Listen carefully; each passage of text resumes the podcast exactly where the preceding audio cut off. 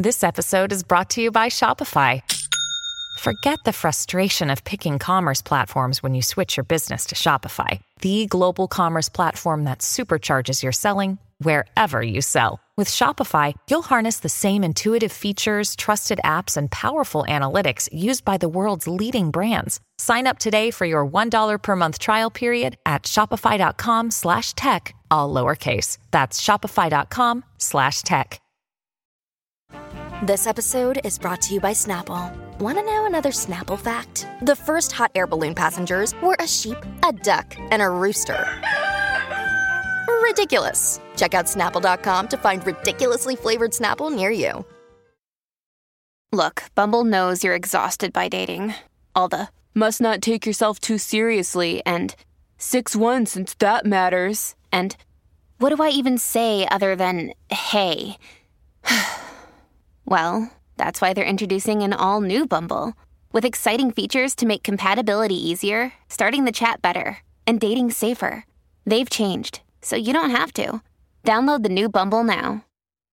Literally on vacation with a friend in New Orleans, and we were talking shit at a bar the last night, and I was telling him about like my my rebranding crisis, and he's like, "I know you've already thought of this, but what about her first hundred k?" And I was like, "No, I have not," and I bought the domain that day, and then everything everything changed from then on.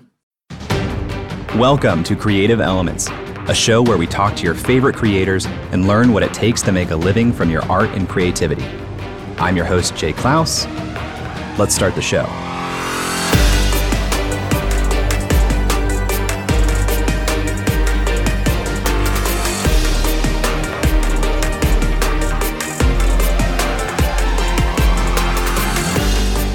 Hello, welcome back to another episode of Creative Elements. Pop quiz. Do you know what today, Tuesday, January 18th, 2022 is? It's the 2021 fourth quarter estimated tax deadline for business owners, of course. I know, finance, accounting is not exactly the most exciting subject in the world for most creatives. But what if that is just a story that we've been sold our whole lives? What if we have been systematically trained to think the subjects of money and finance are taboo, or too boring, or too complicated for us to worry about? Up until just a couple of years ago, I was pretty firmly in the money is boring, money is hard, I don't want to even look at my bank account camp. But then I decided that I didn't want to be average at my finances. I wanted to at least be above average and take control of my money. And that has led to some great results. I see money as a tool now, not necessarily a good thing or a bad thing, just a thing, something that I can leverage to achieve the things that I want to achieve. And to leverage it, I need to have it. And to have it, I need to earn it, or at least do a better job of managing it. Lo and behold, since paying more attention to my finances, they've gotten much, much better. I have automated saving systems, I pay my quarterly taxes on time, I still get a tax refund despite being responsible for my own tax withholdings, and I can even invest. I have a great retirement portfolio, a small startup portfolio, a crypto portfolio, and a home with my fiance. That didn't come from some sudden windfall of cash. Up until just about a year or two ago, I was still pretty broke. It came from simply deciding that I was going to take control of my money and my financial education. That's a choice that anyone can make. You can make it right now, and today's guest can help. Welcome to the Financial Feminist Podcast, your new favorite source for inspiring interviews with badass world changing women about how money affects us differently, and of course, the financial advice you need to get your first 100K. I'm your host, Tori Dunlap, an entrepreneur, speaker, educator, and founder of Her First 100K, a community of women fighting the patriarchy by getting rich.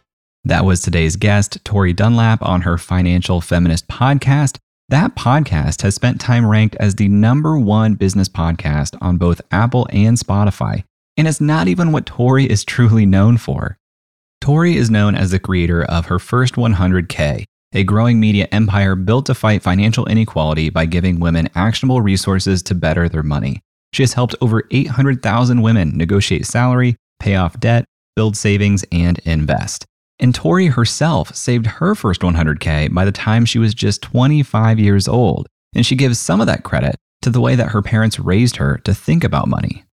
I was lucky enough to have parents who are really focused on providing a financial education for me. And I grew up thinking that that was the norm. I grew up thinking, okay, everybody knows not to overspend on credit cards and everybody knows how to save money. And of course, you know, graduated high school, got into college, and started having conversations with friends and realized that that was a privilege.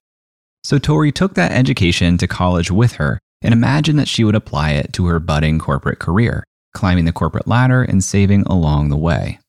I graduated college uh, in 2016 with dual degrees in organizational communication, which is like marketing with less math, and a theater didn't study finance, didn't study even business technically, and went and dove into the corporate world and was working in marketing. And then five months later, Trump got elected. It became very clear to me that I was coming into womanhood and coming into adulthood in a very different America than I think a lot of us expected. And that with that financial education came like the best form of protest. And so I started the blog that later became her first 100K in late 2016. That blog was focused on financial education. After a few years and a lot of work and a pivotal rebrand that we talk about in the interview, Tori's content on social media began striking a chord. In October of 2019, she had 8,000 followers when she was featured on Good Morning America. That publicity turned the flywheel even faster for Tori, but she was starting to see growth on Instagram plateau. So in 2020, she decided to give TikTok a try. I had 30,000 followers at the time we blew up on TikTok, and that was in July of 2020. I literally started producing financial content like midway through July, had my first viral video, which had like 4 million, I think it has 4 million views now, go viral, I think a week after I started posting content, and it blew everything up. Today, Tori has more than 2 million followers on TikTok. She has more than 590,000 followers on Instagram and at the age of just 27 years old, she had earned and saved enough money to retire. So, in this episode, we talk about Tori's start as a creator, what she's learned about what works on TikTok, her best advice for getting featured in major publications, and why service is at the core of Tori's winning content strategy. I'd love to hear your thoughts on this episode as you listen. You can find me on Twitter at jayclouse or on Instagram at creativeelements.fm. Tag me, say hello, and let me know that you're listening. And now, let's talk to Tori.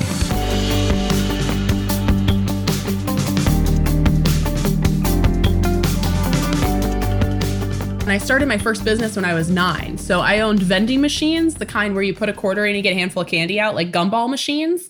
And I had 15 of those by the time I graduated high school. All the profits went to my college fund. And then one of the other things my dad and I did when I was in high school is we'd sneak on to golf because is so bad, but we'd sneak on to golf courses at like 9 30 at night when eh, in the summer when you know there was still light outside but no one was on the course and we would get into the pond pull golf balls out go home and spend like hours in front of the TV out in the garage cleaning them and then we'd sell them on Craigslist and you know some of these like Titleist Pro V1 balls you know go for uh, you know, like a sleeve of three is pretty expensive. And so we obviously discounted them. But yeah, that was like probably the craziest way I've made money. And it was just my dad and I just being like, you know how many balls are in this lake? You know how many balls are in this pond? Like, let's just pull them out and sell them. So yeah, it was crazy. I was going to ask where the idea came from, if you remembered. It was probably my dad. My my dad is very, very, very golf obsessed. It's like my mom and I are dog and golf in terms of priorities in his life. And so, yeah, I think we were probably we're the kind of family that goes somewhere and is like, oh, how much revenue are they bringing in per day, right? Or how much like how much how much does it cost to maintain this place? And so we were probably out, you know, golfing, and we're like, how many balls? Like, what is the value of this lake? When you when you hit all the balls into the you know the pond or the lake. So yeah, I think we did it probably six times over the course of a couple summers and yeah it was it was it was really funny it just became like more of a, more about the story than of course about the amount of money yeah. I love that though. Um, there's another guy I had on the podcast really early on. His name is Matt Giovanisi. And he he said he was the same way. He was like, I'm the type of guy that drives around a neighborhood and I just look at houses and say, like, wonder what that guy does. And sure. I I'm in a I'm in a similar place, but it's so weird how taboo it is to talk about that sometimes. Like money rules our lives in a lot of ways. Right. And it's something that we're afraid to ask like how did you buy this? How did you afford this? How did you get this? Well, um, and I have um, a theory about that. I think I, I fully believe that it is a patriarchal narrative right that that maintains the status quo right it's patriarchal it's racist it's ableist right the people already in power who already have money are telling you don't talk about money to keep you underpaid and overworked right? And and and financially unstable. That's that's the whole thing. So when you hear, oh, don't talk about money, that's taboo, or like it's really inappropriate to talk about your salary, or you know, having debt is shameful, right? These are all narratives, or women aren't aren't supposed to be investors, right? These are all narratives that we're told in order for us to not become financially educated because they profit off of our silence or they profit off of our inaction. You better believe that people who have money are talking about money. That's part of the reason they have it, right? So I think that that's that's one huge narrative the societal norm that talking about money is impolite that i'm really trying to buck because i think it's just yeah it's it's not helpful to anybody except the people who already have money and power totally i mean how else can you explain not having personal finance classes in like k through 12 really like that was never anything we had available Right. Or hearing from your corporations, like we bar talking about your salary with your coworkers. They can't legally do that. That's that's actually you're legally allowed to talk about your salary with your coworkers. That is purely a power move in order to make sure that you're not figuring out that Chad, who has less experience than you, is actually getting paid 25% more, right? So, yeah, they we I think it's really important when it comes to money to like zoom out and be like, what narratives were we taught, either by society, by our family, by our communities, and you know, how is that impacting the way we as adults now view money? And I have an episode on my podcast. It's the second episode where we do like a really big deep dive into like the psychological bullshit around money because the way we view money has everything to do with your childhood and the way you were brought up and and I think that that can have the most lasting impacts on you whether that's your personal finance or you know if you're a business owner or your business's finances.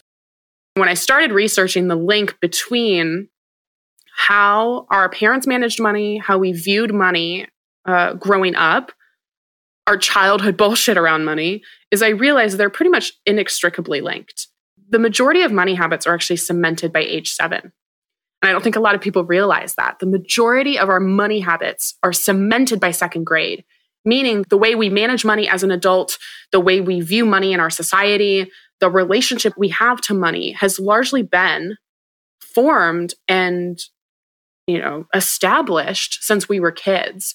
So, one of the practices that I like to do with clients is journal through that first money memory. And if you're on a run, if you are in your car, I would encourage you to either contemplate these questions or save this episode for when you can sit down and actually journal. So, yeah, I think you can draw a through line through through all of that. Because this is like systemically taboo and kind of like dampened in us. Have you experienced people being really curious and wanting to talk to you about this, or have you had to kind of break people into it? I think it's a little bit of both. I think once you like even me talking about like it's it's a narrative perpetuated by like the system or the patriarchy or whatever you want to call it, that blows people's minds and they're like, "Oh, of course, right?" But we've never had it framed that way because it's just been you don't talk about money, right? And um, so I think that once people get that, they're 100% on board. We're also very voyeuristic when it comes to money, right? You look at a lot of the money media out there. Perfect example, like the Refinery 29 Money Diaries that are super popular, where someone will literally journal anonymously about everything they spend money on for a week like people are obsessed with those, right? Or like Graham Stephan will break down like, you know, what somebody spent on a $80,000 salary, right? so I think we are, and and you know, you even look at like money media, like the you know, the real housewives, right? We're obsessed with those shows or like million dollar listing. We really are obsessed with wealth in America, but yet no one's talking about it. So it's like this weird contradiction where we we you know are are obsessed with with rich people and luxury and Elon Musk's stock, you know, ownership and shit like that, right? But like at the same time there's so there's so many barriers both systemic and personal for us personally as an individual to you know feel financially confident not even rich or wealthy right? But just like feeling like you're not living paycheck to paycheck. So i feel like there is there is so much interest for people in talking about money especially when you frame it in terms of like this is a form of protest. Because if you are you know from any sort of marginalized group. You're a woman, you're a person of color, you're a member of the LGBTQ community, you're disabled, right? You having money is an act of protest against the very system that is structured for you to not have money. So I think when you frame it like that, people are like, yeah, let's let's talk about it. I love that. So when did you decide or realize that you wanted to make this kind of your personal mission of sharing this idea and helping women and marginalized people to really take this stand? I think it honestly was when Trump got elected. You know, it was my own probably, you know, it was my own privilege of growing up, you know, in you know a middle class white household right? Even as a woman of course you know every single person has privilege in some way right? And for me that was you know i never wanted for anything. I had i had parents who worked really hard to provide a really good life for me. And i think you know i i graduated college and was like cool first woman president let's go. Literally like graduated got my first job in may of 2016 and thought we will have our first woman president 4 months later and of course, that did not happen. And so I think for me, that was like, I, I hate even to say a shock, but it was, you know, and that I think calls out my own privilege that it was shocking that Trump got elected. But I think, yeah, I was just really surprised that that was the kind of America that that I lived in and that we all lived in. And I think just realizing that you know feeling this like draw to like activism and to you know going to women's marches and having really hard conversations with people and and again coming into adulthood and realizing like what do i believe? What do i stand for? You know and both also getting into corporate and realizing that this was not what i wanted at all so, you know, I thought in college, okay, I'll become, you know, I'll get into marketing and I want to be VP of marketing by 30. Like that was the plan is I'm going to have like my pencil skirt and my my little like, you know, my my tote bag or something, I don't know. And I'm going to like have a Starbucks and like very sex in the city, like walk through the, you know, the streets of a city and like conquer it, right? That was like my vision for my life. And then got into it and was like, no, no, I don't respect who I work for. I don't like making somebody I don't respect rich. I don't like being told how much time I can take off. I don't like, you know, I don't like, even if my work is done, having to sit here and bullshit. Like I didn't like any of that.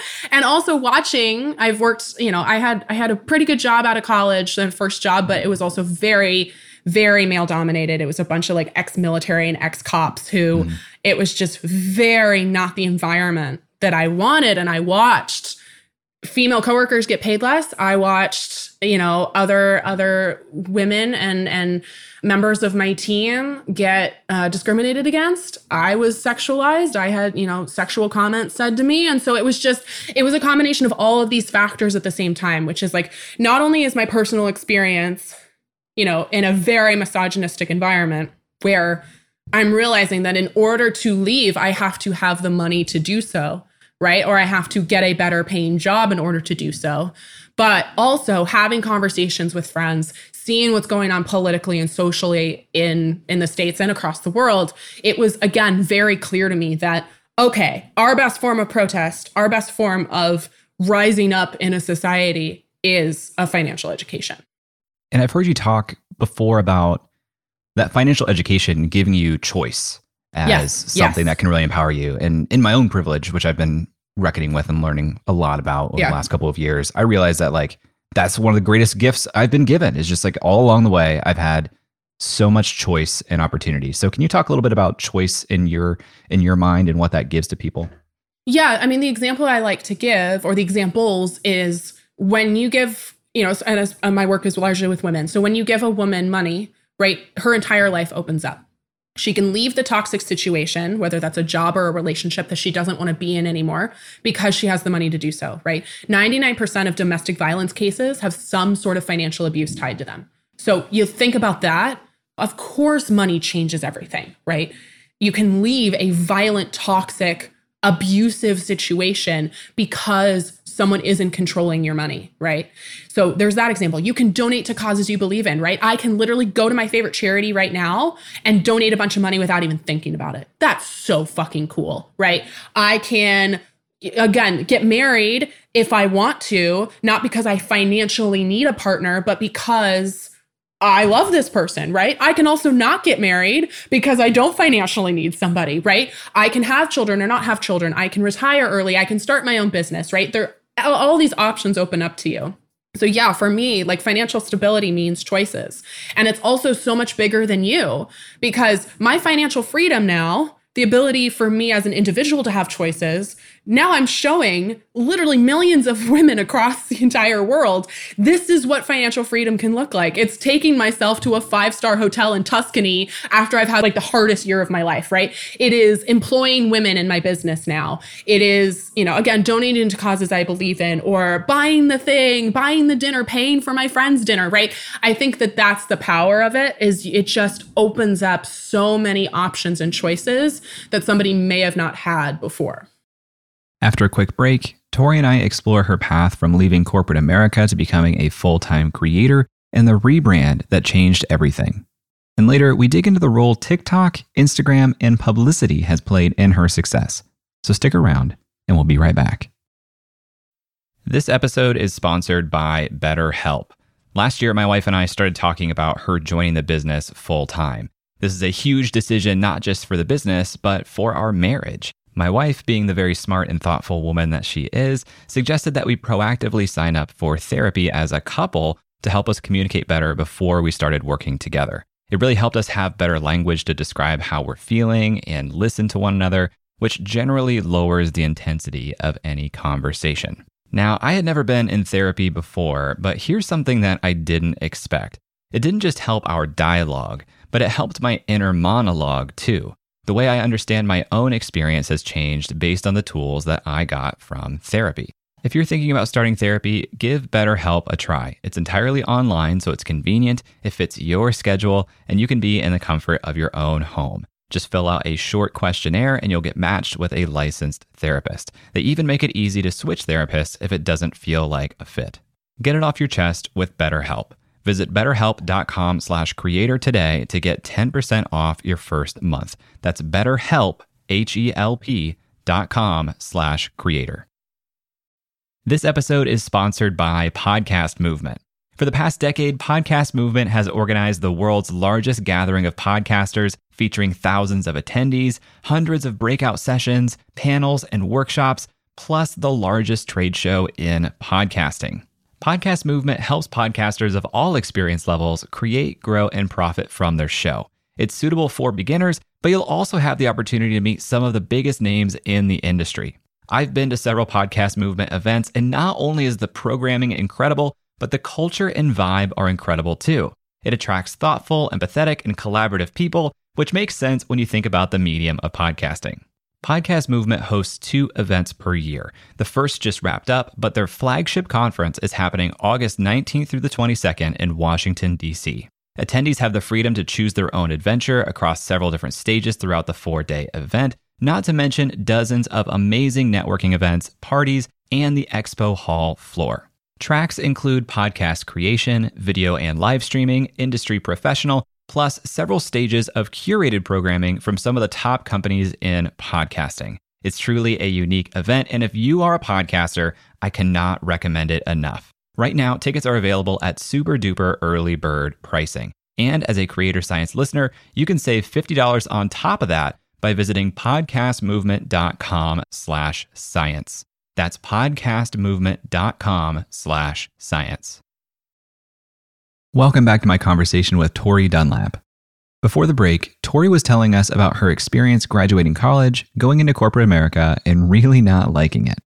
That was only a few years ago, but a far cry from where she is today as the creator of her first 100K. So I wanted to explore that pathway from corporate America to full time creator a little bit deeper. I knew I wanted to be my own boss someday you know, I was again my my vending machine story. I didn't invent anything; it wasn't novel, but I loved that idea even when I was younger of you know running my own thing. And so I had been toying with the idea of starting a blog for literally years. And again, if you're listening and you're a person who's an aspiring entrepreneur, you're going to relate to this a lot. I was constantly going, "Oh yeah, I want to start a blog," but like I don't have a website domain. I don't know what I'm going to call it. Uh, I don't know what my brand would be. I don't know what my colors would be. So I'm just not going to start. And I did that for years. And it's funny to think about where I would be even now. I, am super proud of where we are now, but if I would have started even years before then. So literally got just just really honest with myself. And I'm like, what's holding you back? Okay, you don't have a website. Okay, pay the $25 and go get a website. Okay, you don't have a brand. You don't have to have that figured out yet It's fine. You just need to get started. And this is what I tell entrepreneurs all the time is like, you are putting barriers up for yourself because you're scared of actually starting. And that's okay, but you're scared that maybe it's not going to be good enough, right? Or maybe you're going to fail. I would rather you try it and then fail than like knowing no knowing yourself of saying like no that's not going to work. No I, I don't know what i'm doing. You will figure out what you're doing right? So i just got honest with myself. There was one night in december 2016 where i was just like okay i'm going to buy a domain and i slapped three blog posts up and i'm like i launched it. No one knows but i launched it right? And that blog later became her first 100K. And it was a couple years before I rebranded and was really clear that I just wanted to talk about money and that I wanted to talk about it as a form of protest. But I figured that out from running a running a blog for two years and figuring out what I didn't want to do or figuring out what did connect with people. It was literally I've been wanting to do this for a really long time and I've been putting it off and making excuses for myself. What if I just started on this random Tuesday night? Cool it's done now. It's launched. Now I can figure out what I want to do. So, yeah, if you're out there going like, "Oh, I want to do this thing, but I don't have it all figured out." You're never going to have it all figured out. I, am a multi seven figure business owner. I don't have it all figured out now. So, you just kind of have to do it and you figure it out along the way. In the beginning, as you're you're starting to knock down some of these dominoes of like, okay, I, I put the blog up, I put the blog post up. Right. What was your social contract with yourself after that? Was it I'm going to publish mm-hmm. weekly or monthly or you know, a lot of people even if they do get that point, now they feel like now what? Now I'm stuck because yeah, the consistency of it. I'm not I'm not seeing attention or I'm not getting the response that I wanted. How did you approach the next steps? I don't know if I so much made a schedule with myself as I was just like I'm going to learn as much as possible from people I really admire. So, you know, I was looking at people whose biz type of businesses I wanted and consumed their content and figured out, oh, why does that work for them? Oh, because they have a call to action in their Instagram post, right? Or, oh, they're, you know, they're opening up their DMs for people's questions. Oh, that's interesting, right? Or, you know, oh, they're creating that product. How did they figure out how to create that product? What's a course, right? Figuring out all of that. So I think for me, it, it was actually less about me producing content at that point although i was you know i was coming out with a blog post i was doing instagram it was like who do i admire and what can i learn from them? And it wasn't just again like their podcast or their their website it was seeing actually what they did in their business. So especially early on um, she's had kind of a kind of a reckoning during the black lives matter movement but jenna kutcher was a big big like influence on my work especially in the beginning where you know Uh, you know, she had her podcast that I listened to, or I went to her website, but I'm like, why why does this work for her? I just started looking at the content she posted on instagram right? Or just looked at oh she does this quiz on her website and that's how she gets emails right? So just not only consuming the content that they're they're presenting for you to learn from, but actually learning from what they were doing, if that makes sense. Because I think those are two different things, right? Consume the content that's there that they're providing for you to learn, but also watch what they're doing in their businesses. And you can do this with me, right? You can come now and see, oh, she's doing that thing for this goal and here's the outcome right that's that's i think really powerful so i just watched for a really long time and i like was running my running my blog and obviously you know, still at my nine to five and and figuring out, you know, what I wanted to do and what my voice was and what my niche was, but also really like, you know, being a sponge and absorbing as much of that as I could. That's such a good meta point. Is this something that I I remember and then say, ah, I'm gonna do that, and then I forget. This idea of like anytime you take action on something, yes. pause and say, like, why did I do that? What right got me to do that? And it might not might not even buy, be buying something. It might be like, why did I land on this website? What got me right. here? Why did so I powerful. give them my email? Why did I like that Instagram post? Why did I, you know, why did I even come on TikTok in the first place, right? And I think that yeah, that for me, that's that's so great that you said that because that's my rule like for marketing because yeah, I worked as a marketer is I always put myself in the other person's shoes of like when I as a consumer yeah, consume content or or buy something or click on something, what's going through my head. And I think that's hugely insightful when you're creating your own stuff is is putting your you know, putting your mind where the other person is or you know, putting what is the walk a mile in their shoes, right? Of just like figuring out like what what is what is going to prompt them to take a certain action that you want. And again, what is the outcome of that action then? So at this point, were you thinking, I'm going to be a blogger? Or were you thinking, I'm going to be like an influencer? Like, did you have a title or a model in mind for what, how this was going to work? Yeah, so I was blogging and thought I had a good friend who who still runs a blog called Gen 20 and this is the classic thing of again learning from people. I literally found out she was in Seattle, was a huge admirer of hers, reached out, was like, "Hi, can I just take you for coffee?" And she has been like such an amazing resource. And now we talk all the time of like this brand reached out, they pay, they want to pay this, right? So like we're friend, we're like good friends now. So that's really cool. Is like finding people that you can connect with, and again learning from them. So you know, sh- uh, learning from her, I was like, oh, I think I want to be a blogger. But then you realize what you're being measured on as a blogger. And I found my content was really great. I knew my content was valuable, but blogging, especially if you want to get paid for it, is a lot of like, what are your page views? And at the time, my page views sucked. Like, it wasn't great. And so, after about two years of really trying to like build up my blog and, and create a lot of content, I was just like, okay, I don't want to play the page view game. Like, I don't want to do that. And I was also starting to grow my Instagram and I kind of plateaued. I was probably two years in at like 4,000 Instagram followers and maybe, oh gosh, I'm trying to remember my website views at that time. I don't know, 4,000, 5,000 a month maybe. And was just kind of like, okay, something's got to give. And I knew that I wanted to rebrand I knew just from my own marketing prowess that Victory Media didn't tell you anything. I, I, ran my business as Victory Media, that was my blog. I knew that Victory Media didn't tell you anything about who I was really or what I did, right? It was like a play on my name. And so I knew I wanted to rebrand. I knew that was important. But again, I got into the like, well, I don't know what to rebrand. I don't know what to call it. I don't want to niche myself down too hard. I knew I wanted to talk about money, but I didn't just want to be the debt person or the budget person or the investing person.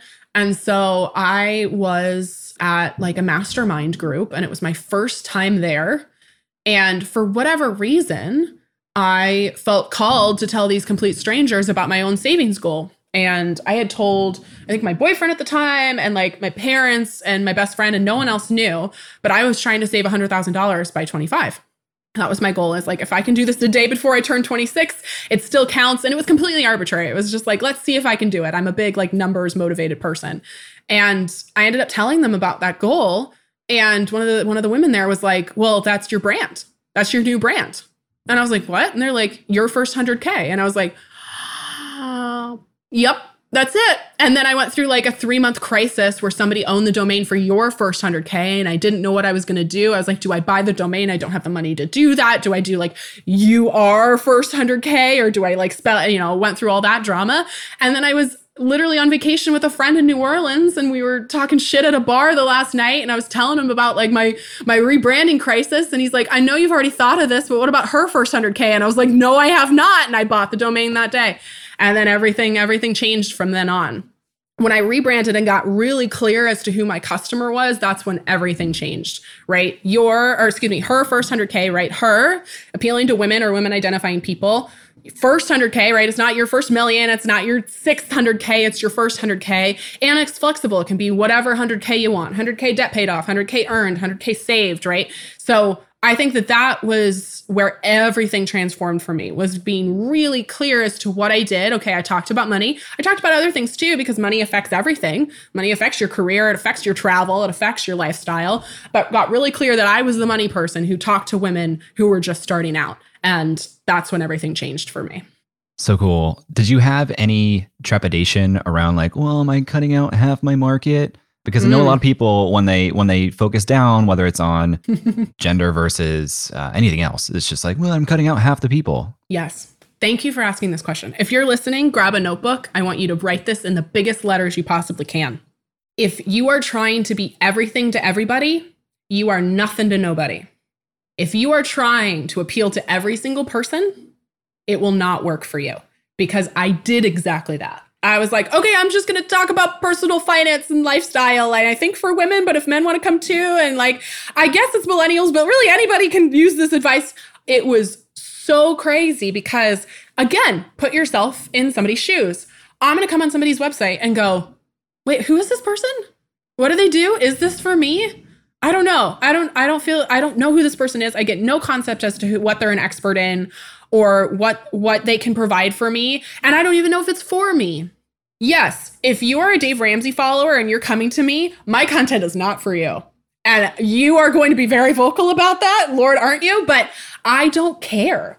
I don't care. Plenty of men consume my content, right? Or plenty of non female identifying people consume my content and love it. But I am here largely for women, ages around really my target demographic is like 25 to 34.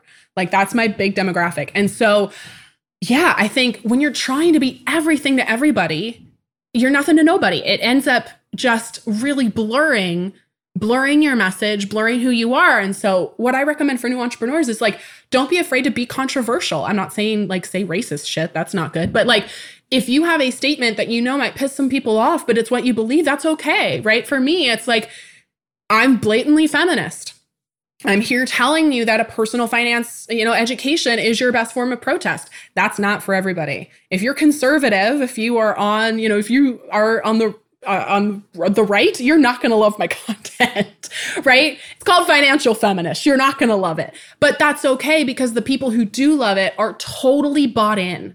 They are total brand ambassadors for what we do at Her First 100K. They are so, so into it. They're ready to go like tattoo it on their forehead. And that's that's what you want right? Is you want to build an audience of people who know who you are who get you who identify with what you're trying to build as opposed to somebody who's kind of like ah, I, I don't know. I don't know about this person. And so i'm not going to subscribe or i'm not going to follow or i'm not going to consume their content. So yeah i think there is a hesitancy especially when you're first getting started that you're going to lose customers. And you might you might in the in the beginning, but I promise you it's more impactful to figure out exactly who you're talking to and talk to them. This is a challenge I issue to myself pretty frequently also and usually fail to deliver on, which is like polarization, being polarizing, having strong opinions isn't necessarily bad. And in this world, no. it can really help you grow quickly, it seems, because it is a very clear signal of this is who I am, this is what I'm about, right. this is what I believe, this is how I can help. Well, and I would argue in 2021, it's almost expected from brands and influence. I mean, we look at again the Black Lives Matter resurgence of last year.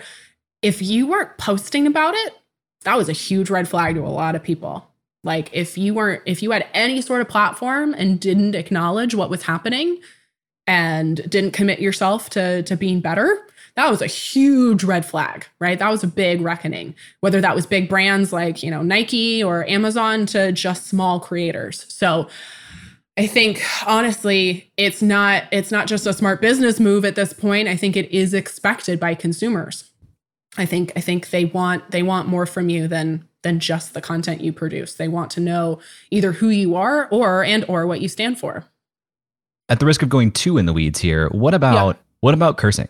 Like you, you are not afraid to say fuck. You no, don't not. mind that at all. Was that My that parents like, hate it? I was gonna say, they, like, is is that will, you pre for her first 100k or is a little bit? Um, I.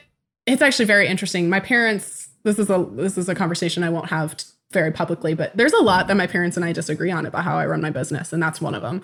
I think I've heard my mom say a curse word probably once in my entire life and it was like damn or hell it was like nothing. Um no so i mean that was just me honestly just growing up and figuring like yeah the f word was not part of my vocabulary for a very long time and thought it was very scandalous and a word that i would never use and now it's i say it all the time.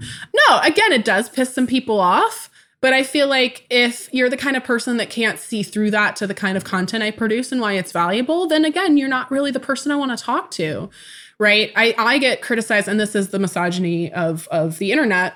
I get criticized a lot for not being, quote, professional, which I don't know who decided what professionalism is or is not, right?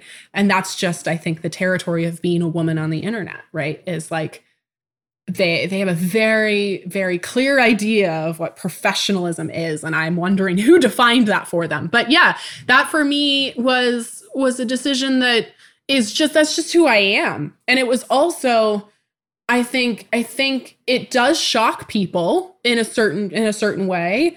And I'd be lying, I think, if I didn't think about that as part of my marketing.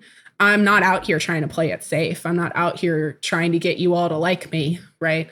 I, I am very clear as to who I am and who I talk to and how I'm going to present that information. And I feel like it's worked for me. I don't know if that answers your question, but. Oh yeah, definitely does. Okay. Uh, and sorry, I, I know my mom's listening to this also, so sorry, mom, that I just said fuck. Um, when we come back, Tori and I dig into the nitty gritty of her creative process, and we even get some of her best advice for being featured in major publications. Right after this. Hey, it's Kaley Cuoco for Priceline. Ready to go to your happy place for a happy price? Well, why didn't you say so? Just download the Priceline app right now and save up to 60% on hotels. So, whether it's Cousin Kevin's Kazoo concert in Kansas City, go Kevin, or Becky's Bachelorette Bash in Bermuda, you never have to miss a trip ever again. So, download the Priceline app today. Your savings are waiting. Go to your happy place for a happy price.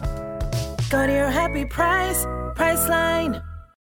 When you need mealtime inspiration, it's worth shopping Kroger, where you'll find over 30,000 mouthwatering choices that excite your inner foodie. And no matter what tasty choice you make, you'll enjoy our everyday low prices, plus extra ways to save, like digital coupons worth over $600 each week. You can also save up to $1 off per gallon at the pump with fuel points. More savings and more inspiring flavors make shopping Kroger worth it every time. Kroger, fresh for everyone. Fuel restrictions apply. Hey, welcome back. One thing Tori mentioned earlier about her college education was that she had a dual degree, including theater. I don't know how much that served her in her brief stint in corporate America, but I figured it was probably very useful as a content creator. Uh, 100% true. No, a lot of people are shocked to hear that. And then as soon as they consume my content for like five minutes, they're like, okay, that tracks. A lot of us actually, especially women in the personal finance space, have backgrounds in theater. Erin from Broke Millennial, who's a friend, these are all friends. Stefanie O'Connell. I think there's another one too. There's another prominent uh, woman that, yeah, we like all have theater backgrounds. It's very wild. Oh, Farnoosh Torabi does stand up. Like it's very interesting. So, yeah, on paper, right, you're like, how does this work? This doesn't seem relatable or, you know, re- in relation to what I'm doing now. But I mean, I'm comfortable in front of people. I can improv when I need to, right? I can think on my feet. I can present very well. I can story tell really well. And that's why I went into marketing. If I this is the this is the kind of like the the crisis I went through when I was younger is I had a really candid conversation with my parents where I was like, I want to do theater. And they're like, that's not practical. And I was like, you're right, it's not. And I chose the more practical route because I, and financially, I didn't want to struggle. I didn't want to, I didn't want to worry where I was going to live or like when I was going to get paid next. So what I did was I found a primary degree that gave me a lot of the things I loved about theater, you know, the storytelling aspect, connection with other people that was more quote unquote practical, right? So yeah, majored in communication and and my second degree, my almost like hobby degree was theater. And so yeah, I think that has been a huge influence in of course how I run my business and how how I show up for my business. Because yeah it's like storytelling and connection with people. That's that's the big thing at her first 100k is is how do we tell a really good brand story and also how do we how do we create a community of of of people who are like-minded and trying to do similar things? So yeah i think 100% theater is is why why i'm here or one of one of the reasons that makes us different I want to pick back up on the story a little bit here. You were plateaued around 4,000 followers on Instagram. Yep. You rebranded. Now you have 470,000 followers on Instagram and millions on TikTok. So, how did those platforms grow so much? Yeah. Um, so, I rebranded in early 2019. Things started picking up. I think I hit 10,000 followers on Instagram, which was at the time a big thing because you got swipe up in October. I think it was October of 2019, and then quit my job in November of 2019 to run my business full time. TikTok changed everything. Everything. And that was after 10,000 followers on Instagram. Yep. So there was a lot of things that we did, right? And it's very easy to look at my business and be like, okay, cool, TikTok overnight success. And it's like, I worked for three, four years to figure out what I wanted to talk about, to gain the trust of, of people, to gain credibility, to be featured in all these publications in order for me to do well on TikTok. But yeah, TikTok has changed everything. So we have 1.8 million followers on TikTok. And I think 1.5 of those were in a year, which is crazy. And if you were starting to produce TikToks in is it is that, is that the word? Is it TikToks when Yeah, it's multiple? yeah, Yeah, okay. Yeah. You were starting to produce TikToks in July ish of 2020, but like early to mid 2020. Did you feel like you might be late to that platform at the time? Yes. I honestly also thought Gen Z is not going to care.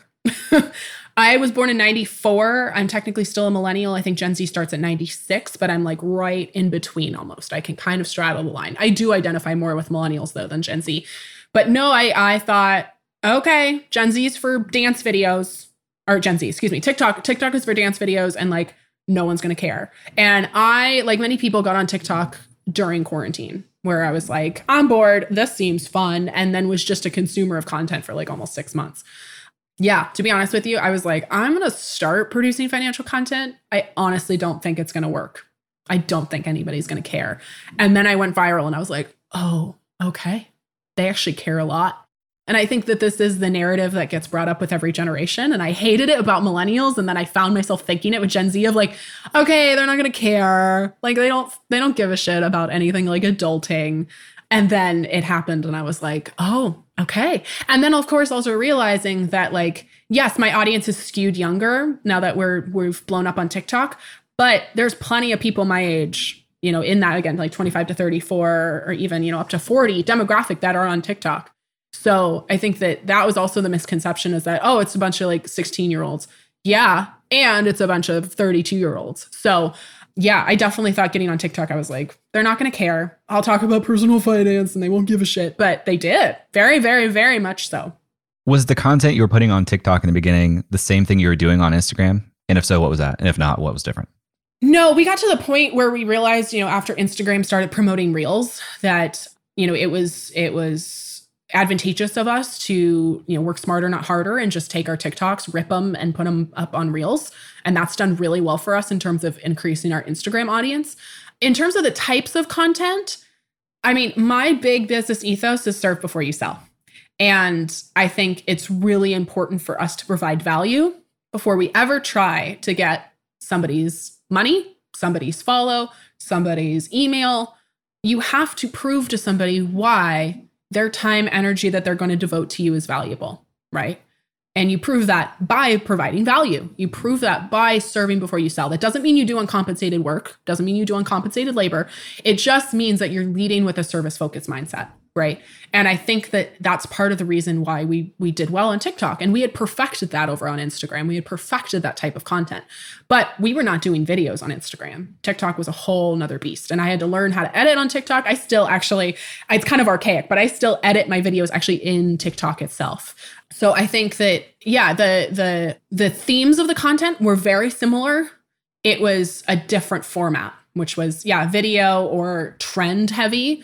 And that's the other part about TikTok that we could spend like two hours talking about is um, it's a whole nother beast compared to any other platform. To see any traction on TikTok, you need to be posting at least three TikToks a day.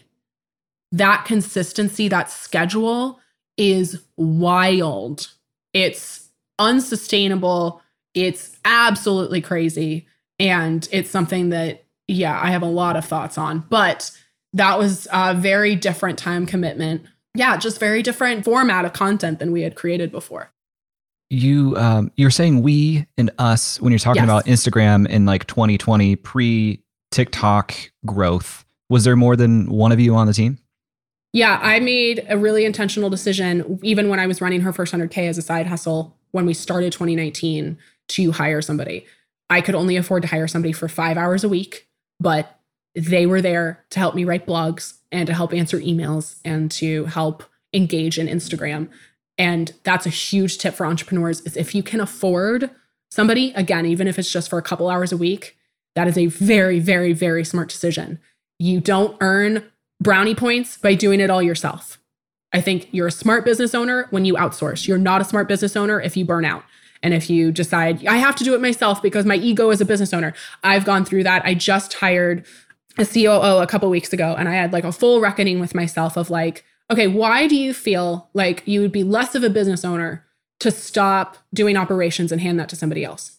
Okay, it's because you watch creative people not be able to run a business and it, you're really excited and proud of yourself that you can also be creative and make money.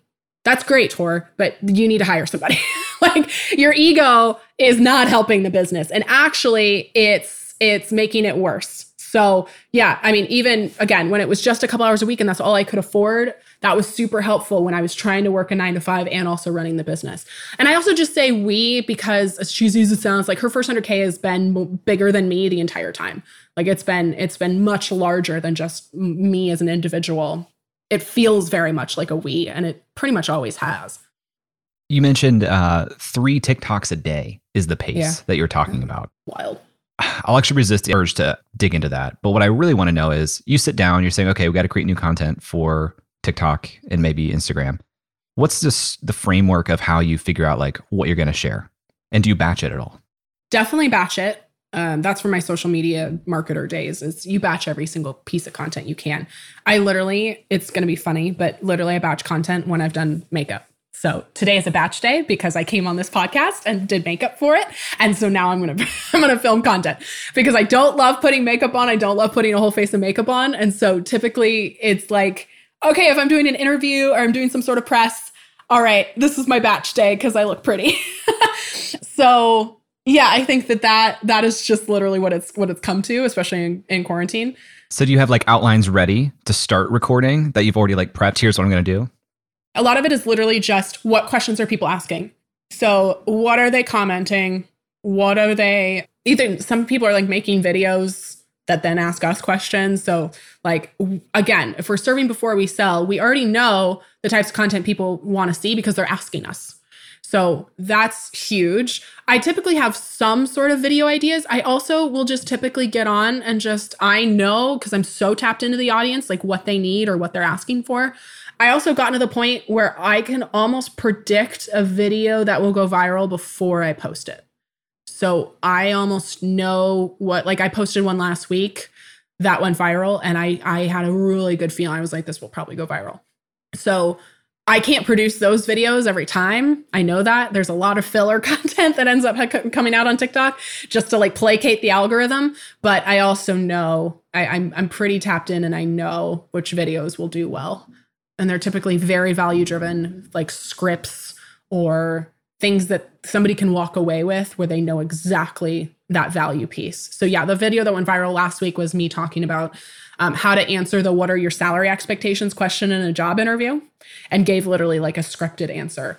And that i think at the time of this recording has 1.2 million views and most of those wow. came in the first like 24 hours. So yeah i i'm pretty tapped into the point where i i can almost guarantee if yeah if i pr- produce this kind of video with this kind of messaging it will go viral. What role does press play in your story? Because some people huge. tell me like press is huge. Some people say like press was a total bust for me. Um, and you've gotten a lot of press so talk to me about that.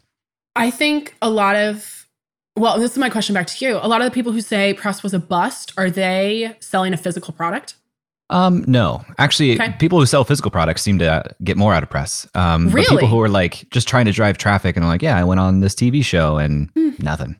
That's really interesting because I found if you're going on press to try to sell, it's not going to work.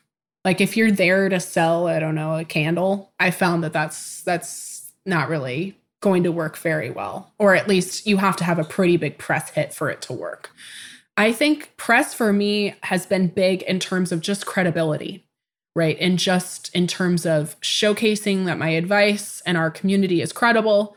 Yeah, I think that that's that's been the most important piece of press for us. It's also typically like a 6 month lifespan. Like let's say somebody found me from Good Morning America and they follow me. They're probably going to be consuming my content for at least 3 months, probably 6 before they buy anything from us or before they actually like take one of our recommendations. And I think especially with financial media, somebody the people especially women are just so worried of making a mistake or so worried that they're going to fuck it up somehow that they need to research and they need to really like trust the person that's giving them that advice. So we kind of expect that typically we do get like an influx of traffic or an influx of followers, but in terms of like actual ROI, that might take a while. And we're okay with that. We're again, we're building trust, we're building credibility, we're serving, we're proving to you the consumer why your hard-earned money is safe with us or your email is safe with us or your follow is is you know is going to going to be okay you know or good for you so i think that that's something that we're planning for constantly the other thing about press is we just we take it and we milk it for all it's worth. If we're on Good Morning America, I'm putting the GMA logo every I'm again tattooing it on my forehead. Like it's tattooed on my forehead, right? It is in my podcast press kit. It's in it's on our website. It's on our Instagram bio. It's everywhere we can possibly put it, right? Because that is a huge signal of credibility. And so for me, press the primary goal of press is not traffic. It's not sales, it's not conversions. It is getting in front of more eyes at the top of the funnel and also another like notch in the lipstick case of credibility. I heard you on the FI show talking about pre GMA, you had like 8,000 followers. And then at the time of that interview, which is like in 2020 at some point, you had something like 2 million. Well, was that more like correlation than causation? Are you saying that press is more credibility and the content you made on TikTok and Instagram has been really the driver of growth? Yeah, they all interweave. When I say it's 100% TikTok, it is. It's 100% TikTok driving that traffic. Literally, I mean, this will blow your mind and you'll appreciate this. We had a video go viral earlier this year that now is our most viral video. It has 6 million views. At the time, I think it had a couple million in a week. We got 100,000 email subscribers just from that video. Crazy. And you're putting a CTA Crazy. in that video? Like, go to the mm-hmm. link in my bio? Go to link in my bio for our free quiz. Remember, I was talking about Jenna Kutcher's quiz? It's almost like I made a note four years ago. So, yeah, like that was in crazy. But again, this looks like overnight success, right? But the GMA interview I did two years previously is a way for me to showcase that I am worth your follow, I'm worth your email, right? So, plenty of my TikTok content is literally me green screen in front of a press hit being like, hey, I was featured an entrepreneur today. This is so cool. Right. Because then, even if it's a little tiny, but I've planted the seed in their brain of like, oh, this person was highlighted in this place that I trust. Cool. I'll give them my email eventually. It might not be today, but it might be in two weeks or it might be in two months. Right. So, all of these things relate together. And again, I'm doing press not necessarily for conversions, right? I'm doing press so that I can use that press hit for like years and years and years as a way to showcase that I'm credible and I'm worth I'm worth your time and energy. And what makes a compelling pitch to a press outlet that mm. you should come on the show or you should share your message? I love this question. I actually have a media pitch template guide that I sell on my website for pitching podcasts, pitching media. The key actually is Twitter. I slide into reporters' DMs on Twitter. They get millions of emails all the time and they don't read them. But they read their DMs because way less people are in their DMs and it's also directly to them. So I have gotten mm, I get I get more press hits of them like reaching out to me now, but especially in the early days. Yeah, I got GMA because I was on the cut, which is New York Magazine, and I got New York Magazine because I slid in the reporter's DMs. So it was like a domino effect, but like really I got GMA by pitching the cut. So yeah, same thing. New York Times got in the New York Times by sliding into reporters' DMs. Got CNBC multiple times sliding into reporters' DMs. And always think again, right back to our advice of like, if you are a reporter, what kind of email or what kind of message do you want to read? It is not one, and you can't see me, but like with the law, like a text that says the length of your body, right? You don't want to read a CVS that. receipt. No, no. And also it's so it's so tempting. I did this in the early days. I want to tell you every part of my story. I want to tell you I was born in 1994 in Tacoma, Washington, and I have parents who are really, you know, committed to educating me about personal finance. And then I started my first business at age 9 and I own 15 ven- right? Like I can tell you that story when you interview me. That's what the interview's for. I'm not trying to give you the interview in the DM. I'm just trying to get the interview. So don't give the interview in the DM Tell them why they should talk to you and why your story is valuable to them. Because that's what reporters are doing. They're constantly like, oh my God, I have this deadline and I don't know who I'm going to talk to and I don't know what pieces are going to go, right? I have no idea and I just need to talk to somebody. You are the answer to their prayers. You've slid into their DMs and given them the story that will hopefully do really well for them. And you're like, I would be honored if you would tell my story. That will most likely work for you. And sometimes it doesn't. And that's okay It just might mean it works in six months with the same person, or it might mean you reach out to a different person. But yeah, slide into reporters' DMs on Twitter. Don't be obnoxious, be super polite, be super to the point, and it'll work great for you. My last question you know, you said in 2020 when you started on TikTok, you felt like you might be too late then. People listening to this probably feel the same way now. One, do you think that's true? And two, if not, how would you encourage people to get started on TikTok? Perfect example that you're not too late. Um, I'm trying to remember her last name, but she's blown up on TikTok. Her name's Erica. She's like a lawyer who's creating financial content. I think she maybe has 20 videos and she has 3.4 million followers. like I have done in terms of legwork, so much more legwork, and she's double my amount of followers without even like blinking because her content's really useful. And it's really, you can again go on her account and see what she does. She creates super useful content with exact scripts, and then she always tells you how to follow her. Always. She goes, I learned this from Erica. That's why I follow her. It's brilliant.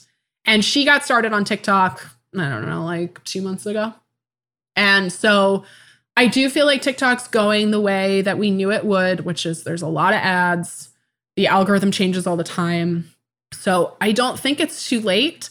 I will encourage you though to not do TikTok. One, if your audience isn't there, and two, if you can't keep up with the cadence.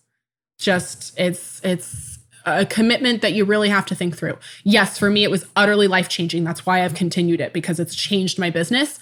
But uh, I've made a deal with the TikTok devil at this point of like three to five times posting a day, and that's a lot. And we're having to now restructure the business to figure out like how do I hire somebody to support me because I'm the only one creating content right now, and that's a lot. In addition to running the business, in addition to doing everything else. So um, don't get on TikTok. Don't get on any platform unless you have the bandwidth and your audience is there it's another reminder as well that you are building on borrowed land. TikTok could hypothetically ban me for life. They could delete my account. The TikTok could just, as we saw, you know, was it earlier this year? Or maybe it was, I think it was was Trump still, where, you know, he was like wanting to shut down TikTok, right? So TikTok, Instagram, Twitter, any of these can disappear at any time. Emails and SMS are not going to disappear. So if you're going to start another platform, you are building a borrowed land and you need to consider that that's okay but you need to have a backup strategy. You need to be getting people's emails somehow. You need to be getting people's sms or their their numbers. You need to be contacting them in a way where you are not dependent on the algorithm subject to the algorithm or dependent on yeah their the ebb and flow of one of these social platforms. So yeah it's not too late. Just make sure that that it does does make sense for you and your business and what you're trying to do